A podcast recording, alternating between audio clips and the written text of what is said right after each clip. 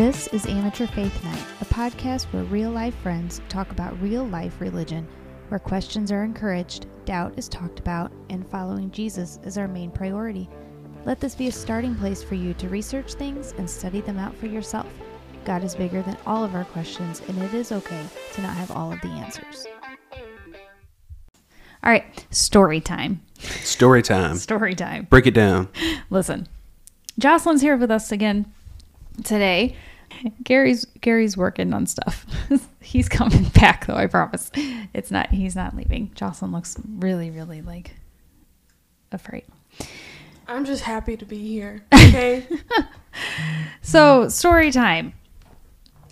My husband Jereme is a control freak and I drive him insane.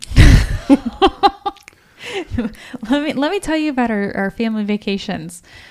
Um, he has to plan every every last second. Even bathroom breaks. Even bathroom you can't breaks. spend more than five minutes in the bathroom. But at the point that we were at Disney World one time and I had two little children with me and I could go to the bathroom at 2:42 p.m. I um said we got to talk because this is not working for me. we almost divorced right there at the happiest place on earth. so That's the I- most magical. right. I say all I you're ridiculous. he just he just corrected you on your Disney yes, reference. yes, I did. Sorry, I, I, I Disney messed up. Sorry, you're right. The happiest Disney- place on earth is is Disneyland. Yes, we're at Disney World, and that's the most magical place on earth. I Don't apologize. don't worry. He did the same exact thing when we went to Disneyland. Like we were we were planned out the day. True, but it has never ever been as bad as that trip that we were at Disney World, and I remember standing outside the bathrooms over by where the Rapunzel Castle thing is now, the Tangled Castle. It wasn't This then. 2016. I don't know. And no, it was before that. It had to have been like It would have been the bathrooms right across from that, which is like by Columbia Harbor House and Yeah, Peter right. Pan's That's exactly where it was. New Fantasyland wasn't open yet. I, s- Yep. I said that area, but I said it wasn't there. I do know things. Jeez. It could be a This is- Disney this- podcast real quick. This was my point. Exactly what I'm what I'm showing you right now. He's a crazy person and he had us planned out so much because he's so uptight that I couldn't even pee when I wanted to on vacation. I say all that to say um, I'm getting on his nerves with this podcast because I'm not rehearsing with him and I'm not making, I'm not reading off of a script. And it drives him absolutely crazy. A friend of mine, if you don't watch her channel, Responsible Faith, Faith, Deanna, and I do interviews completely differently. She's one of the planners and writes everything out and is super organized and has all of her thoughts together. Where me, I'm just like, hey, what's going on? Sure, I can do an interview tomorrow. Yep, no problem. I don't need to prepare, right? So, um, yeah. Apparently, we we have more of a script this this podcast than we had before. So I'm sorry. I will try not to interrupt you as often. Take it away. I actually probably have less of a script this podcast because it's requiring a little bit of jumping around and back and forth. I, Uh, I, which is I tough. annoyed him the last podcast that we recorded because apparently I jumped around too much and I didn't go by his script that I didn't know that I had. So I apologize to you, babe. Kind of. I just don't know what's going on. Is this what Gary feels like every single time you record? Probably. God love him. No, I'm just Shout out to Gary. Gary's a good guy. you know, we we have um, educated Gary a lot. I feel like as far as um, the UPC and Pentecostal and Pentecostalism in general. Gary got to go to church. yeah, he got he did get to go to church. I invited Jocelyn, but she didn't want to go with me. I'll take the frozen chosen, thank you. Well, according to a lot of our forefathers in the UPC, they would say the Frozen Chosen is part of the Lord's army, so that's okay. Good segue. Good segue. Good segue, babe. Sorry, are we deviating from your notes again? No. Okay. So segue into where we left off last time. Yeah, so I think this episode tonight we're going to talk a little bit about once again the formation of the UPC, the PCI and the PAJC forming together to form the UPC in 1945, and then also how the ideas and beliefs of the UPC has morphed since then, up until the 90s. Since the 90s, I would say it's probably been pretty stagnant. It's mm-hmm. probably not changed a whole lot other than maybe their stance on TV, Well, men's beards and shorts men's beards, and things shorts. like that. Yeah, But I don't think those are official things except for the TV. true. Is it like amusement parks and stuff still in the Articles of Faith? I believe so. Interesting. And yeah, we're going to talk about the articles of faith. That's some of the things that have morphed, which is really amazed me when I first learned that. Right. Uh, So I think we left off where the PCI, you were talking about all the important um, people that were in the PCI mhm. when, like, before they were formed back together with the PAJC because they were one organization and then they separated. And coming up to the 1940s, they decided to get back together again for money reasons, basically, Mhm. and in order to spread the gospel. Yep. I would like to think that was like the legit reason was the actual gospel, but I'll give them that. I don't know. I don't. I don't know their hearts, so can't really judge. Nope, we weren't we weren't there. Nope. and we didn't know them personally. So going to 45, so we've got the two organizations. They met in St. Louis to kind of have a big powwow, decide if they were going to merge to not uh, merge or not merge, um, and it all came down to defining Acts 2:38 and John chapter 3, specifically verse 5. It all came down to salvation, what was required for salvation. And so both sides did not want to give up their personal beliefs. And again, their beliefs were PCI believe that you were saved upon belief, upon repentance, and belief in Jesus. You're baptized as more of like a celebratory um, symbol, and the speaking in other tongues was viewed as like an, an extra gift on top of your salvation, kind of thing. Like to empower your Christian life. Right. Um, the PAJC believed that you were not saved at all until you had repented, you were immersed in Jesus' name, and you spoke in tongues. Right. Just to clarify. Right. So they kind of came up with a compromise. And in their compromise, in their articles of faith, they used the word full salvation. And they defined what full salvation would be. Full salvation would be repentance, baptism by immersion in Jesus' name, and speaking in tongues with the uh, receiving the Holy Ghost with the evidence of speaking in tongues. But they would never define really what point full salvation was. So they would say basically that a believer should do all those things, but they wouldn't define that they had to do all those things. And also, they kind of agreed to disagree. So part of their unity clause was that they would not defend their beliefs within the organization against each other. So, for example, you weren't supposed to have one minister bad mouthing another minister because they believe differently on salvation or differently on standards. They would not contend against that just so that they would continue in unity. Right. Well, and I think the PAJC had a lot more strict beliefs as far as women's clothing and mm-hmm. I was just thinking about the I saw you had the Pentecostal Herald up and it reminded me of the whole hair situation, but uh, that's fast forward. Sorry, Okay. I'm going I'm jumping out of the, your box again. It's okay. No, you're doing great. You're doing fine. So, yes, I do have the first, I have a screenshot of the very first Pentecostal Herald ever, which was a UPCI publication. This was after the formation of the organization in 1945. Right. Although clarify, it wasn't UPCI, right? It was just the UPC at that point because they adopted the UPCI later, didn't they? I, I think you're right. I think they did add the I later. Right. Okay. Yeah.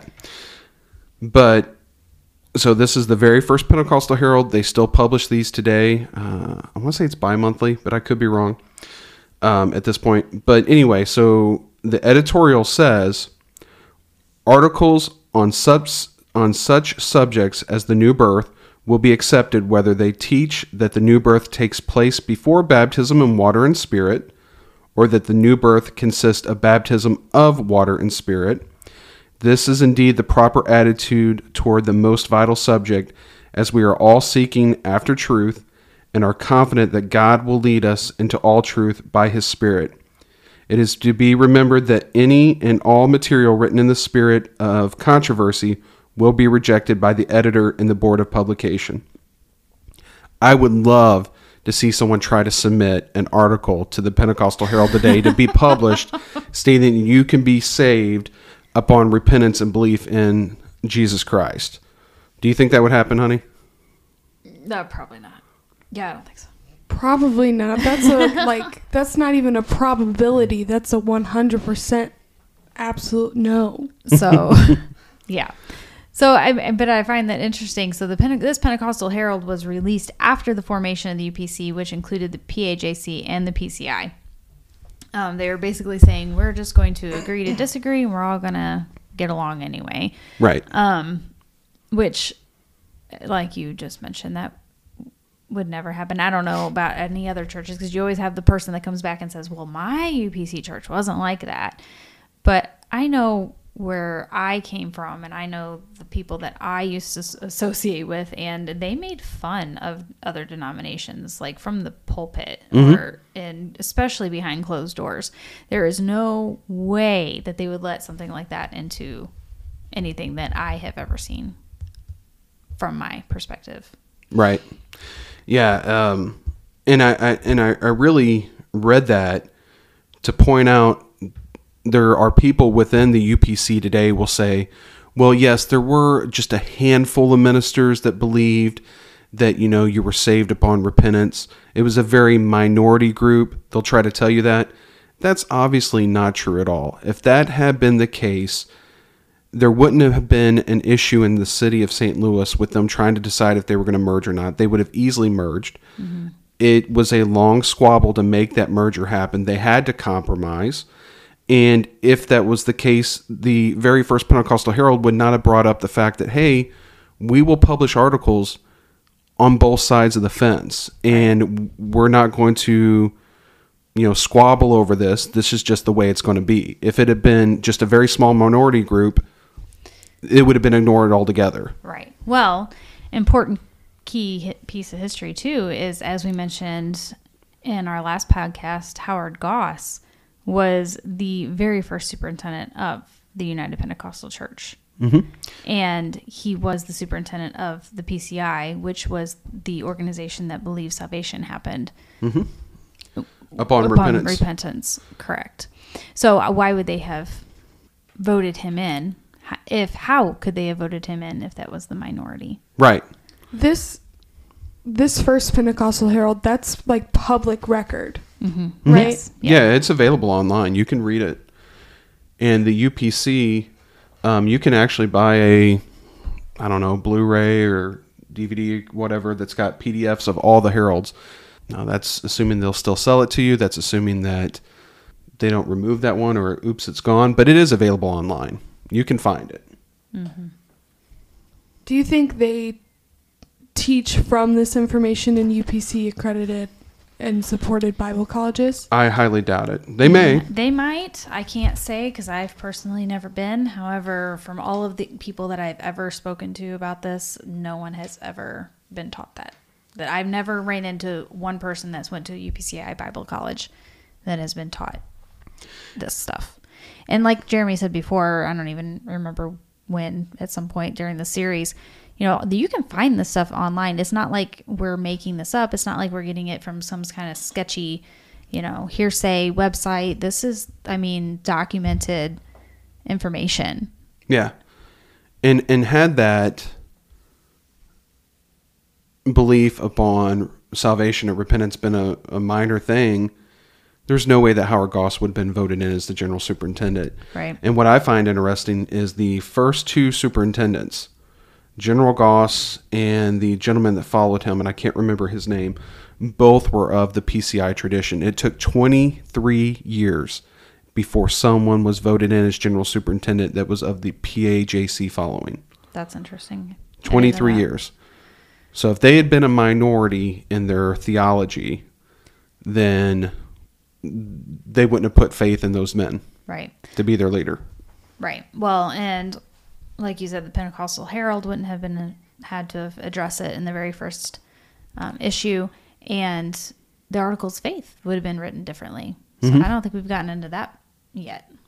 Well, yeah, I mean, to talk a little bit about that, it was said, and there are different quotes, um, but it is said that had they included the words in the uh, Articles of Faith under the fundamental doctrine for the remission of sins, that the merger would have never taken place. And we're going to talk a little bit here in 1973 how they went back and changed that. Right. But what was the actual wording? Because we talked a little bit before about Acts chapter 2, verse 38, and how the two different groups interpreted that mm-hmm. differently. So I know they had to address that. So, Well, they did. They left it as a compromise. They used the term full salvation, and they really didn't determine. They they did say full salvation included repentance, water baptism by immersion in Jesus' name, and evidence of speaking in tongues or evidence of the Holy Ghost by speaking in tongues. But they really wouldn't define that where the point of salvation took place. right. I thought there was a specific wording, though, that left out the words for the remission of sin. Yeah, they they just didn't put that baptism was for the remission of sin until 1973, and we'll Gotcha. cover that here in a bit. Gotcha. What we're about to jump into is standards, holiness standards, um, which I think a lot of the ladies out there may be interested to hear this, and even some of the men because it definitely interests me. Um, All Uh, the ladies interested you. yeah, ladies do interest me. Jocelyn's face. So now we're actually going to take a quote from the book Christianity Without the Cross. Um, we're going to give Thomas A. Fudge, Dr. Fudge, credit for this. Page 298. Ruth Yaden, wife of C.H. Yaden, told her daughters that in the old days of the oneness movement, women trimmed their hair, wore beads and pearls, beads and pearls, and this was not a point of controversy and certainly not a spiritual issue.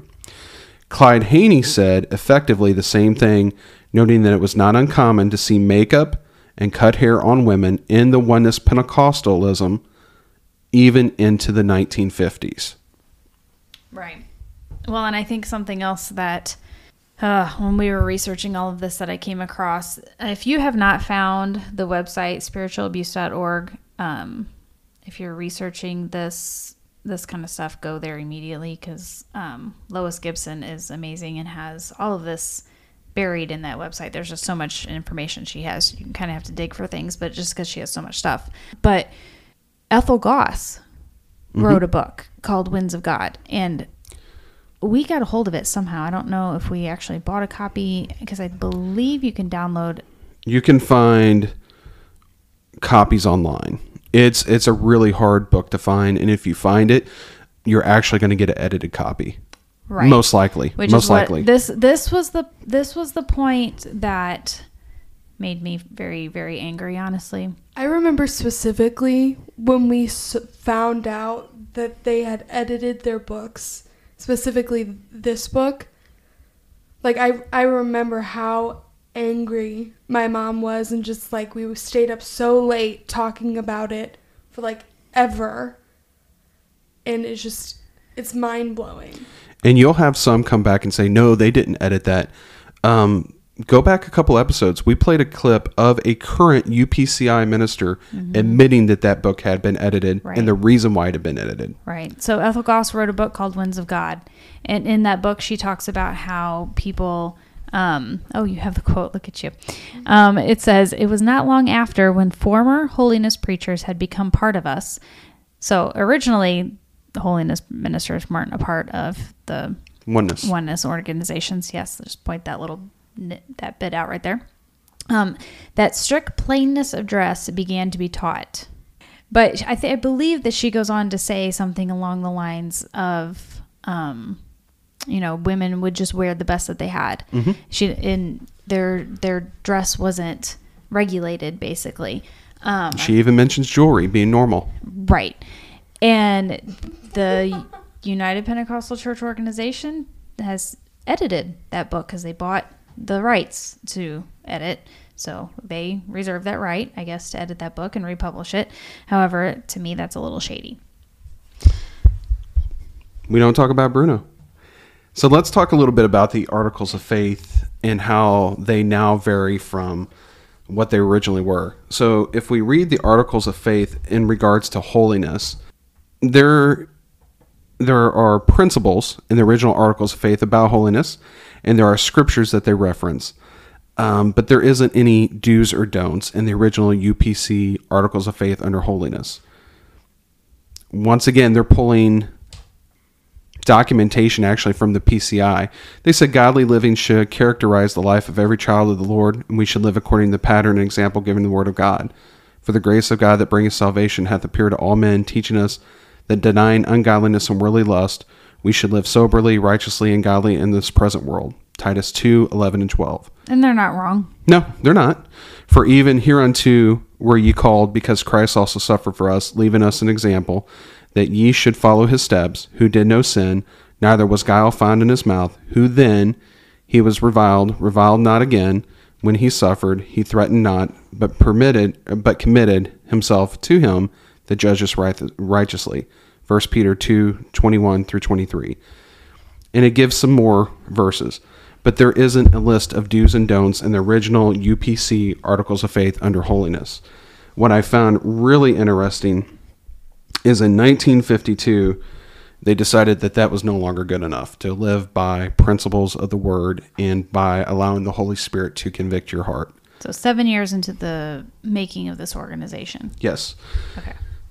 They went back and they changed their Articles of Faith under holiness and forgive me, I have to blow this up a little bit so that I can read it. He's really old. Yeah, I should have my glasses, but I don't. They left pretty much everything intact, um, but they did add some do's and don'ts. So, in addition to what we just read, they added, We wholeheartedly disapprove of people indulging in any activities which are not conductive to good Christianity and godly living, such as theaters, dances, mixed bathing or swimming, women cutting their hair, makeup, any apparel that immodestly exposes the body, all worldly sports and amusements, unwholesome radio programs and music. Mm-hmm. Furthermore, because of the display of all these evils on television, we disapprove of any of our people having television sets in their homes we admonish all of our people to refrain from any of these practices in the interest of spiritual progress and the soon coming of the Lord for his church. All right, now hold on. One thing I do want to point out. What year was that? 1950? My 1952. What was on TV in the 1950s? Isn't that like Leave It to Beaver? I don't even know if Beaver was on yet. Was Andy Griffith even on? No, I don't think I mean, so. come on. What was on television program in the Let's look it up, 1950s that was we? so awful that we couldn't watch? I don't know, but once again, this is a clear cut line that they did not teach as a whole. Now, there might have been churches, there might have been ministers, but as a whole, they did not teach prior to 1952 that these were salvational issues. The Adventures of Superman, 1952. You can't watch Adventures of Superman. And Geor- with George Reeves. Yes, with George Reeves. I don't know what that is, but it sounds riveting. I Um, Love Lucy. You can't watch that either. I mean, they slept in separate beds. That is sinful. Yeah. A bunch of bunch of you know crazy stuff was going on there. She stomped grapes to make wine. I mean, seriously, what was going on in Vitamin, TV? vitamin girl. Come on. But yeah, to me, to me, it's it's crazy that at first they're like, okay, holiness, we're we're gonna live on scripture, we're gonna live on principles, and we're gonna live on letting the Holy Spirit convict us. To 1952, they're delegating holiness by making actual rules. Mm-hmm. And with what they just listed, they didn't list any verses to coincide with those do's and don'ts to explain why, other than what they had previously listed before, which are just generalized principles. Right. But again, I don't. I didn't hear you mention anything specific about like women in pants. No, it does. It doesn't mention that, other than immodest dress mm-hmm. that exposes the body. So I guess women in pants may expose the body. Was mixed swimming talking about gender or race? Gender. Gender. Well, it was the 50s. Well, I mean, I'm race was a big component. You're not wrong there as far as um, why the UPC even existed to begin with because they broke off, you know, at some point from the PAW and race had a lot to do with that. We didn't really get into that a whole lot. Um, but that is a super interesting topic if you're interested in getting into all that. That's a whole nother avenue that we didn't even we didn't even brush the surface of. But I love the fact that you're innocent enough to ask me that because that just tells me that you've been out long enough that you didn't know. No, it's not innocent. I was just trying to ask a question and be involved. Okay. So now we're going to play a, a clip. Um, just like the last episode, this is from uh, Lauren Yaden's message at the Landmark Conference in Stockton, California. Um, right after the reaffirmation of faith and Westberg resolution was ratified, and we're about to get into that. But he's going to talk a little bit about wild eyed conservatives.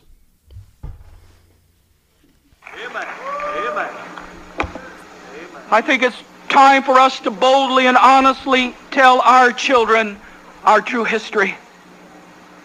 I see a tendency in our movement to rewrite it. Tell the younger generation, tell them that our first General Superintendent, Brother Howard Goss, referred to his friends in the Assembly of God as his brethren in Christ. I wonder, would Howard Goss be allowed in our pulpit today? But he was our first general superintendent. Tell the younger people that. Tell them how Brother Andrew Urshan used to frequently worship in the Baptist Church in Long Beach, California. And when you publish his books, don't edit out those questions about who he thinks are going to be in heaven.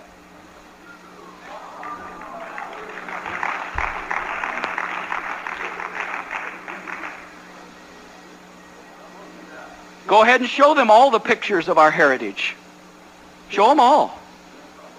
Show them the pictures of our elders and beards.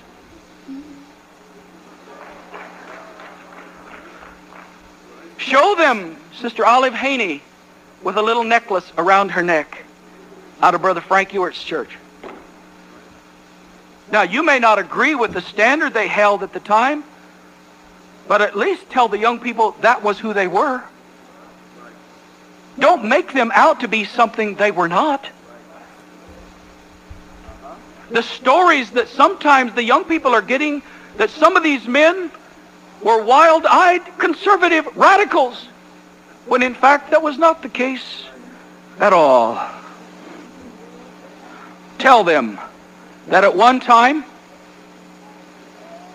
there was a Trinitarian lady on the college staff. Jocelyn's face. Jocelyn's got her hand up again. I'm trying to gather my thoughts because I've heard this before. You know, we've listened to the same message for the past three weeks. you know? Um, but just, they were probably so mad at him because you can hear people in the background, some agreeing and like cheering. Then you hear other people go, no. like, I, I can't even imagine. Like, I, the discourse and the shock because I'm sure this was not the approved message that he handed into them Oh, I'm sure not. No, Sure not. to preach. to to me, and it, it it wasn't. So the message, if you if you find a copy of the full message, it's about an hour long. Um, what most likely you'll find, It's called the tragedy of war. by yes, the way. the, the name the name of the sermon is called the Tragedy of War. The full message, he starts out with about twenty minutes talking about abortion and how that is a tragedy of war during our current culture. Then he goes into the tragedy of war of how the UPC was warring within itself and tearing itself apart. Yeah, because apparently this was a really big thing. So in the '90s, when when this came out, I was super young mm-hmm. because I'm not old. Just throwing that out there. I was super young, um, but we had also just gotten into the UPC back in 1991.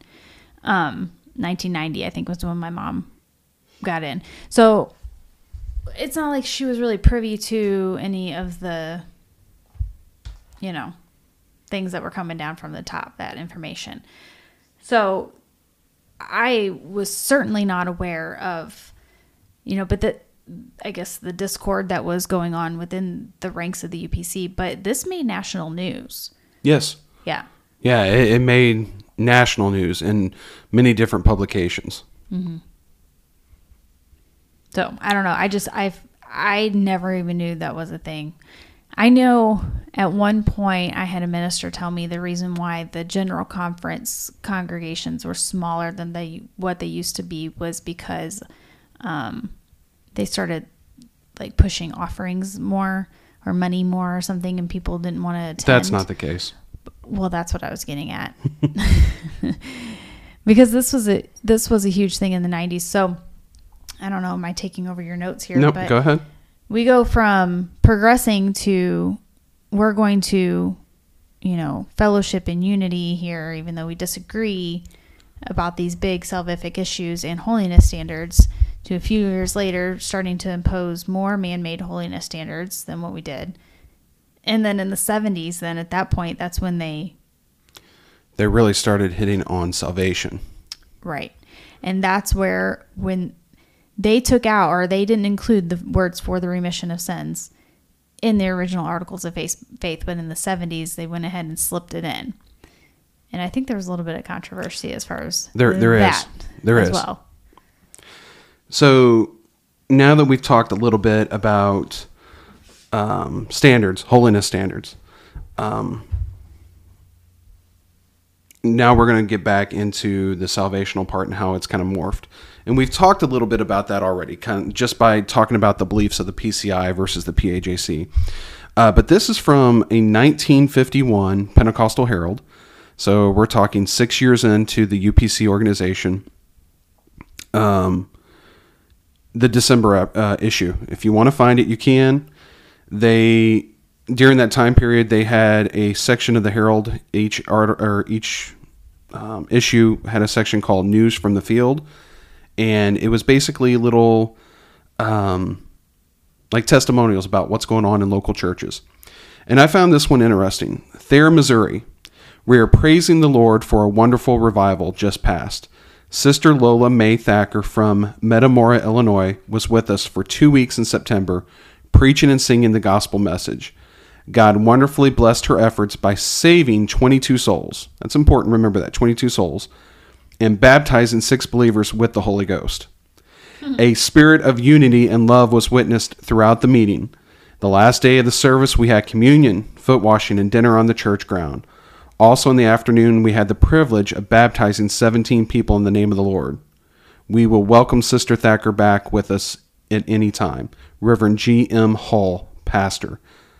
Um, so they said during this revival, they had 22 souls that were saved. Six spoke in tongues. 17 were baptized. Right. So how were the other ones saved if they didn't speak in tongues? Exactly. So obviously, in 1951, we had churches within the UPC, and because their articles of faith allowed for it, they were preaching and teaching that salvation came upon repentance and faith in the finished work of the cross in Jesus Christ, which is personally what I believe.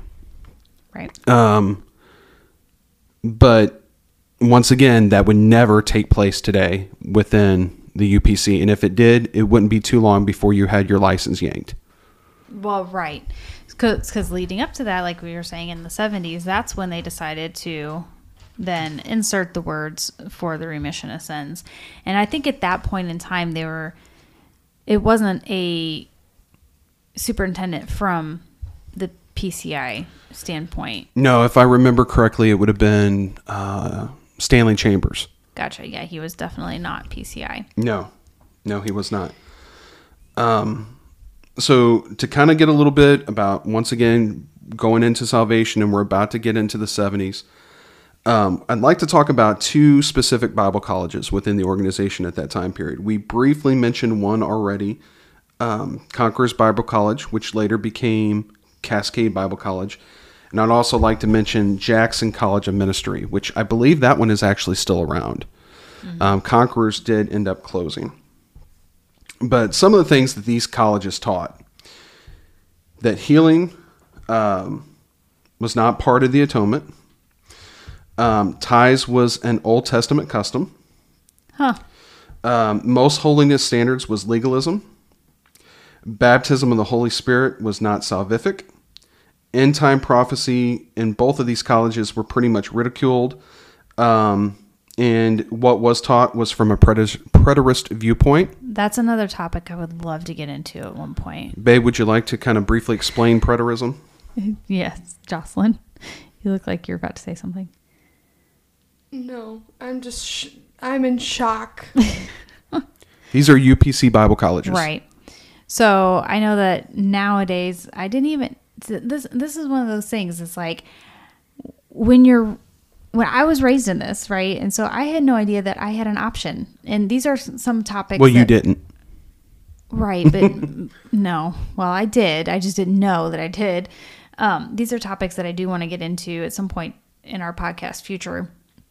Um, one of them is eschatology, and I didn't even know what the word eschatology meant until I left the organization. And basically, it's just the study of end times.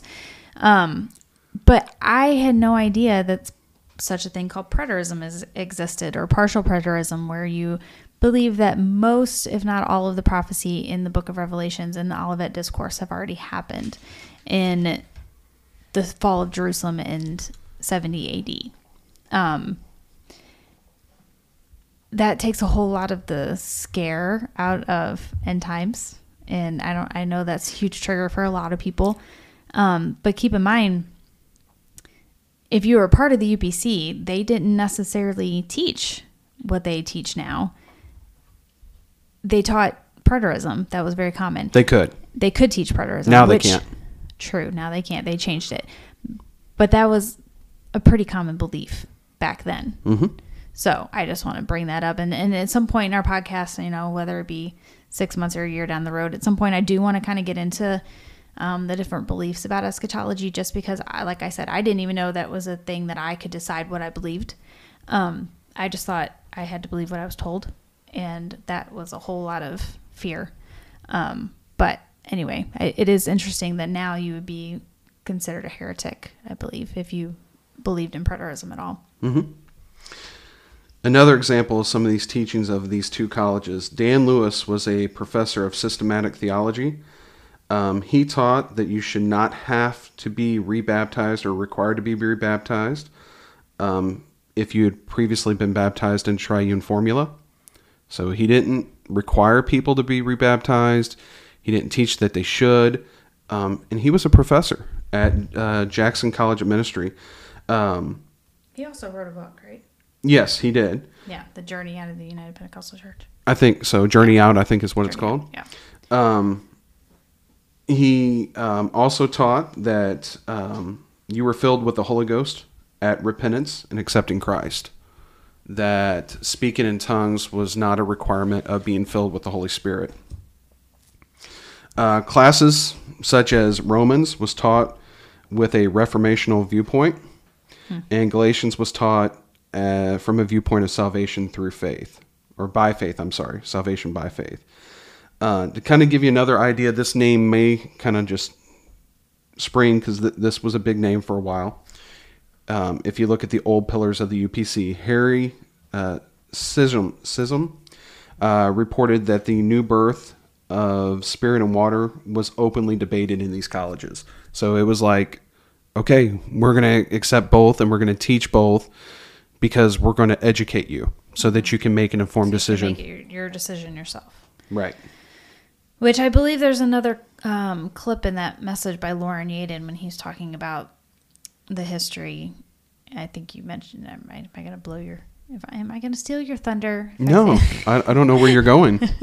if he says, "What difference does it make as to why we're baptizing in Jesus' name?" As Yes. As we long are baptizing as we in are Jesus' baptizing in Jesus' name. Yep, I was not ready to play that clip, but that is what he says. Oh, I thought you weren't going to play No. that. See, I keep messing you up. I'm No, sorry. You should have di- shared your notes with me beforehand. Like uh, you should have made me stick to the script and told me when I could pee. I just Go ahead. that's how you should teach at a Bible college. You should give them all of the information and let students decide. And it's just mind boggling to me how quickly that these things have changed in the UPC. Because once again, the 50s, 60s, 70s aren't that, like, that wasn't that long ago. You're mm-hmm. right. They're not that long ago. well, considering modern history is what? Everything within 100, 200 years? Mm-hmm. Yeah. So once again, that's just a general overview of how things could have been taught within the UPC, how it could have been preached, how it could have been believed, and that would have been considered acceptable. Now, there's people that may not have agreed with it or liked it, but it was acceptable. And you could have been a licensed minister and taught and believed and preached those things. Right. Um, So, 1973, General Conference, Salt Lake City, and it seems like it always happens in Salt Lake City Or St. Louis. or St. Louis. Yeah. Nothing wrong with Salt Lake City. I've been there a couple times. It's a beautiful city. But 1973 UPC General Conference, Salt Lake City, they decided they need to go back and change the fundamental doctrine again. And this time it was to add five small words for the remission of sins. I think that's five words. Yes, five words. for the remission of sins. Yeah, I had to count.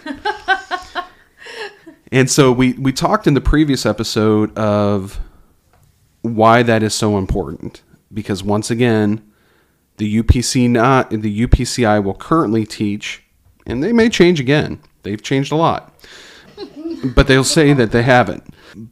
But they currently teach that in order for your sins to be remitted, rem- AKA forgiven, but they say remitted. right remitted and by their definition washed away so you, you're already forgiven by repenting but in order for them to be washed away you have to be baptized. And in acts 2 verse 38 the word for they will define it as meaning in order to obtain.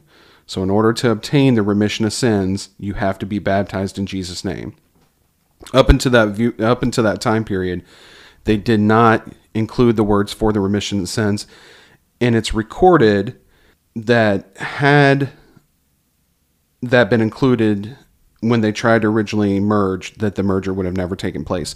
And actually um, stanley chambers who was the one that overseen this conference and overseen this change he is the one that actually is quoted as saying that. Had they pushed for that back in 1945 the merger would have never taken place.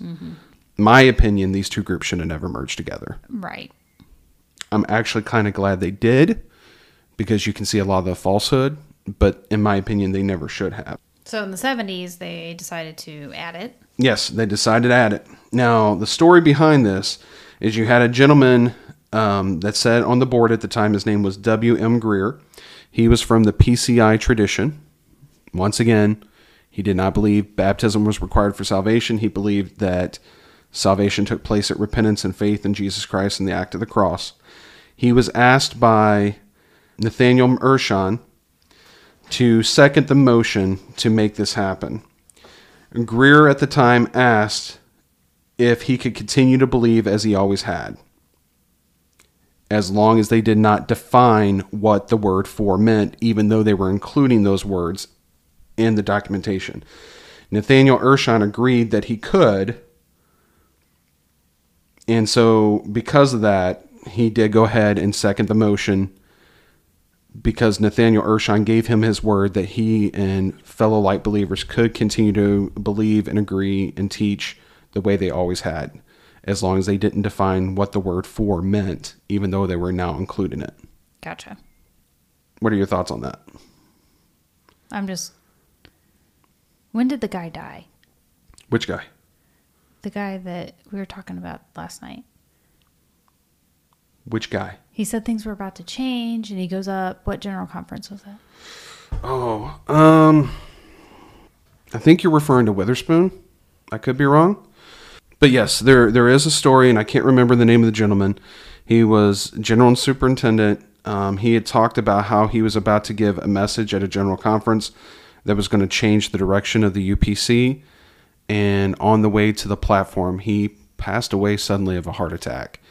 Um, it is said that Stanley Chambers went and picked up his notes kind of thumbed and looked through it and later destroyed and got rid of it. And when he was questioned as to what the message would have been about, he said it was nothing of any importance that anyone needed to know. I've always wondered what that message was going to be and what it could have been. That's so sketchy. Yeah.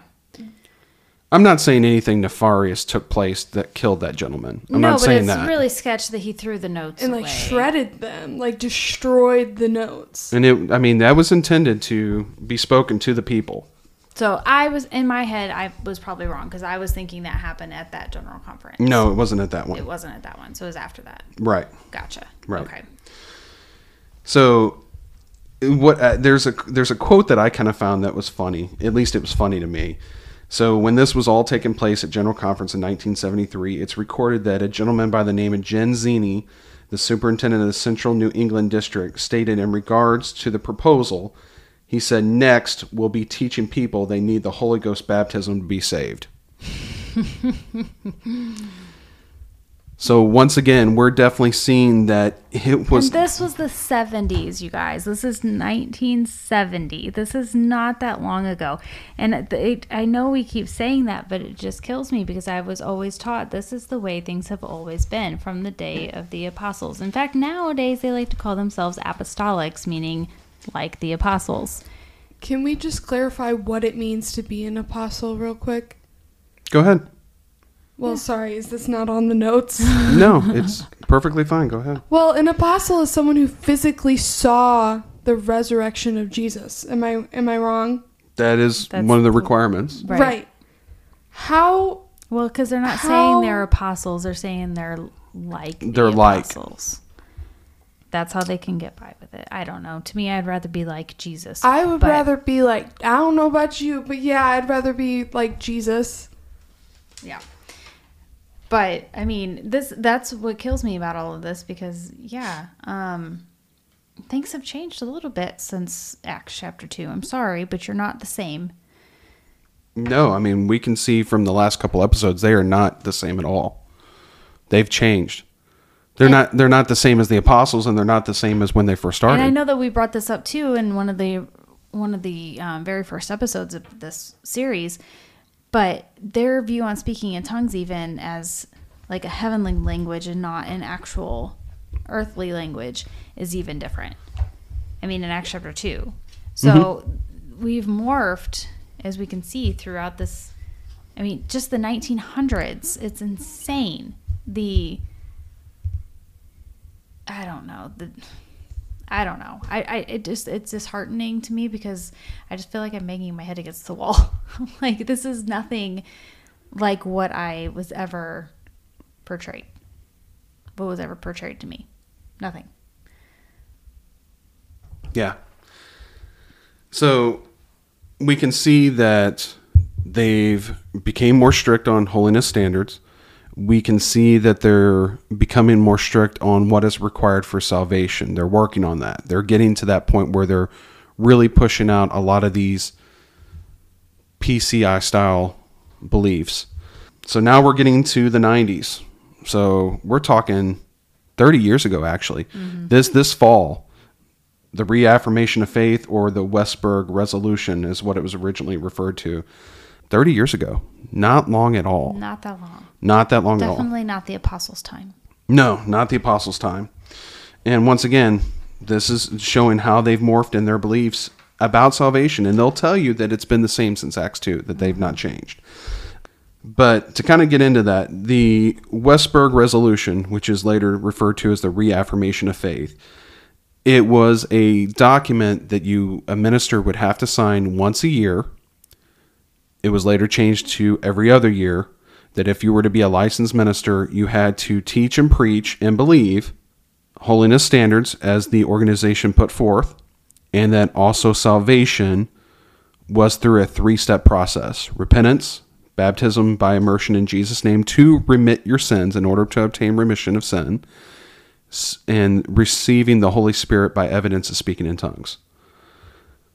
If you did not sign this, then you would eventually lose your license. I think they would give you like a warning hey, you need to sign this document, and get it sent in by this date. But there would come a point that you would lose your license if we go to to quote Christianity Without the Cross, uh, page 206, Westberg saw himself as a defender of the truth, and the resolution was his method of attempting to stem the tide of compromise disguised as toleration and a wishy washy stand on truth. David F. Gray confirmed that the Westberg Initiative was aimed at the remnant of the PCI thinking within the UPC, and many ministers accepted this was part of the agenda summarized in the resolution. To skip down a little bit, Westberg could not abide gladly, and he denounced those who did not share his views on holiness standards, and he referred to them as perverts, dogs, vile piles of trash, demon possessed, heretics, hypocrites, cats, and so on. Oh when my questioned, Westberg said, My people dress modestly, modestly or else. Now keep in mind, this is like on the conference floor. You know, they're debating this. Someone said, Or else what? He said, Or else they're not my people. It's that simple. Well, that sounds like Kim Haney. I'm about to say, getting advice from Kim Haney. oh, And it's so crazy how quickly this morphed. Yeah. So, And now we're leading up to the message by Loren Yadon. Yes. Yeah, what we've played a few clips of, we we see that yeah, how once again this is definitely more. So we're going to talk a bit, a little bit about what happened on the conference floor that day to get that ratified. They had asked That was a- ratified. That was the really country version of ratified. ratified. Ratified. ratified. Ratified. they asked uh, James Kilgore, who was a big name preacher within the organization, to speak on the behalf of the general board to the voting members of the ministers that were there to vote on this resolution. They asked for him to speak on behalf of it to try to get it passed. And he came forth and told the ministers that 99% of the general board supported the resolution and that they should vote to approve it. Three months later, 25% of the general board went on record that they opposed the resolution. That was 25%. He said that only 1% opposed it, and I would bet there was actually more that opposed it that they were just not willing to stand up for what they actually believed in. Mm-hmm. Well, at that point, you're you're talking these people's livelihood depended on this because these are the people who actually were ministers by trade. Mm-hmm. They, that was their job. So, it, I'm sure a lot of them went along with it just mm-hmm. because what else were they going to do? Not eat? Yeah.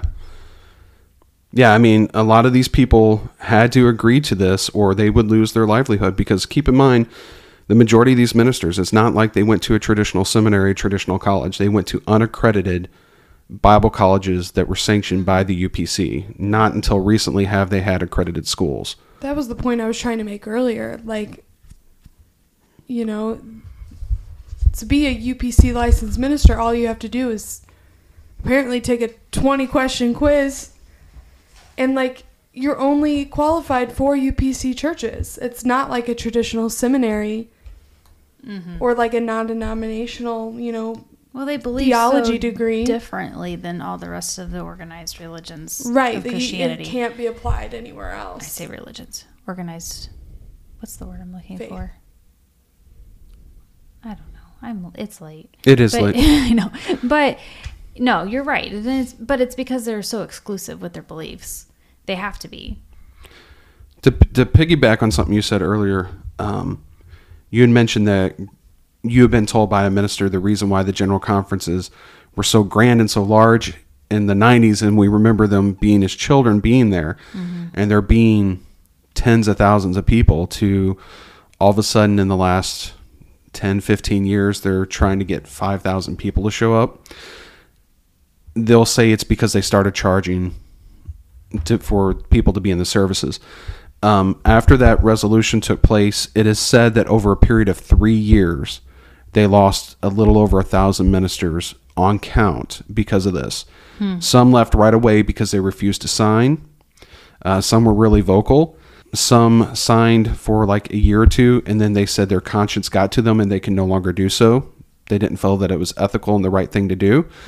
Um, but yeah, over a period of about three years, they lost a thousand ministers, including a gentleman by the name of Robert Sabin, who had been like one of their biggest apologists.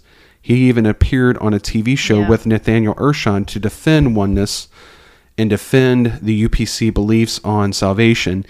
He even left saying that it was wrong for them to impose these on the ministers because that's not what had been agreed upon in the original 45 merger agreement. Right. Well, and I do find, find um, you know, we're talking about the numbers. You know, I'm not, again, I'm not really um, privy to information as far as like what their actual numbers and everything are. But you do have to think too, because after this happened in the 90s, in the 2000s, there was another split to the WPF because the UPC Television. Right wasn't They being morphed strict again. enough on on TV. So again, yes, they they wanted more restrictive rules or regulations or legalism or whatever you want to call it, control basically, and the organization split one more time as of recent. So I don't know. I at the point that I know I keep drilling in and I keep getting going back to is that it's not the same. They like to play that it's the same and they believe the same way, but it's not. They've had so many changes of command, so many changes of beliefs, so many ratifications to their articles of faith just in the last 80 years that the organization is unrecognizable from what it was in the 1940s. And we're, we're not talking small things. These are large things. Mm-hmm. This isn't like, I don't know. It, it's not even like something new came about. Like, for example, in the 40s, the internet would have never been thought of. Right. So when the internet becomes prominent in the late 90s, early 2000s, that they make a stand against it. It's Which not. they It's never not. did. Don't you find that a little ironic? But they did television. Yeah. Yeah, I find that odd. And Yeah. and radio. Yeah. Um, but what what I find odd is it's not even like something changed within culture. They said we have to go back and change to add this. So you know, because once again, like I said in the '40s, the internet would have never been thought of as a possibility. So why even discuss something like that? They Yeah. I don't know. Um, I, I knew this was going to be, the last couple episodes were going to be a little more serious as far as us because we're pretty sarcastic people and laugh a lot just because it's, I feel like it's healthier, but you know, you do you, boo. Um, but this to me is just so sombering. It's so sombering because there are so many thousands of people, thousands of people that believe what they're spoon fed. And I keep going back to David Bernard, but if you look at his Facebook page all day long, that's what it'll say. It's just like the apostles and nothing has changed and yada, yada, yada. And that's just not true. And when you get to the point where you're having to go back and rewrite books or omit information from books or stop publishing books that were written in your history, that's an issue. And I, the deception level to me is that's cultic behavior. Right. Right. It is. And what's the what's the purpose? Because if you really have if what you really have is the truth. If what you're really peddling is 100% gospel truth, why do you have to cover things up? Why do you have to change things? You shouldn't. You shouldn't have to because the truth is going to win. It's going to prevail. My mom always said that. That was one of the things my mom always said when I was growing up. The truth will always win out. And it does. It'll always be found out. But when you get to the point where you feel like you have to cover it up in order to hold on to constituents, I feel like that is just evil. Mm-hmm. And so people um, get offended at me a lot because I speak out against their religion, and religion is personal. So I get it, and I'm going to cry. But that's why. It's because your identity cannot be a church organization, it has to be in Christ because this is just messed up, man. It's just messed up. And so the point where you wrap your entire being into this man made organization, that becomes a serious, serious problem. And that's what I'm speaking out against the organization of the United Pentecostal Church, not the people in it, not God. I didn't turn my back on God, but talking about how cultish this is, how damaging this is, and how much deception and fraud is wrapped up into this organization. Um, I think it needs to be talked about. So to kind of wrap things up, in the words of Marty Huggins from the movie The Campaign, get a broom because it's a mess. Well, that concludes our series about the history of uh, Pentecostalism. If you guys have any questions or issues or whatever, I mean, I'm definitely all ears. It doesn't mean I'm going to agree with what you have to say. And if you want to critique our podcast, then that's totally fine too. Doesn't mean I'm going to agree with what you have to say, but I am always willing to listen. So, um, yeah, thank you guys for listening. And I really hope that, um, hopefully you picked something up out of this. It's interesting but I know how heavy it can be also if you have that history. So, all right, guys. Well, we will see you next time.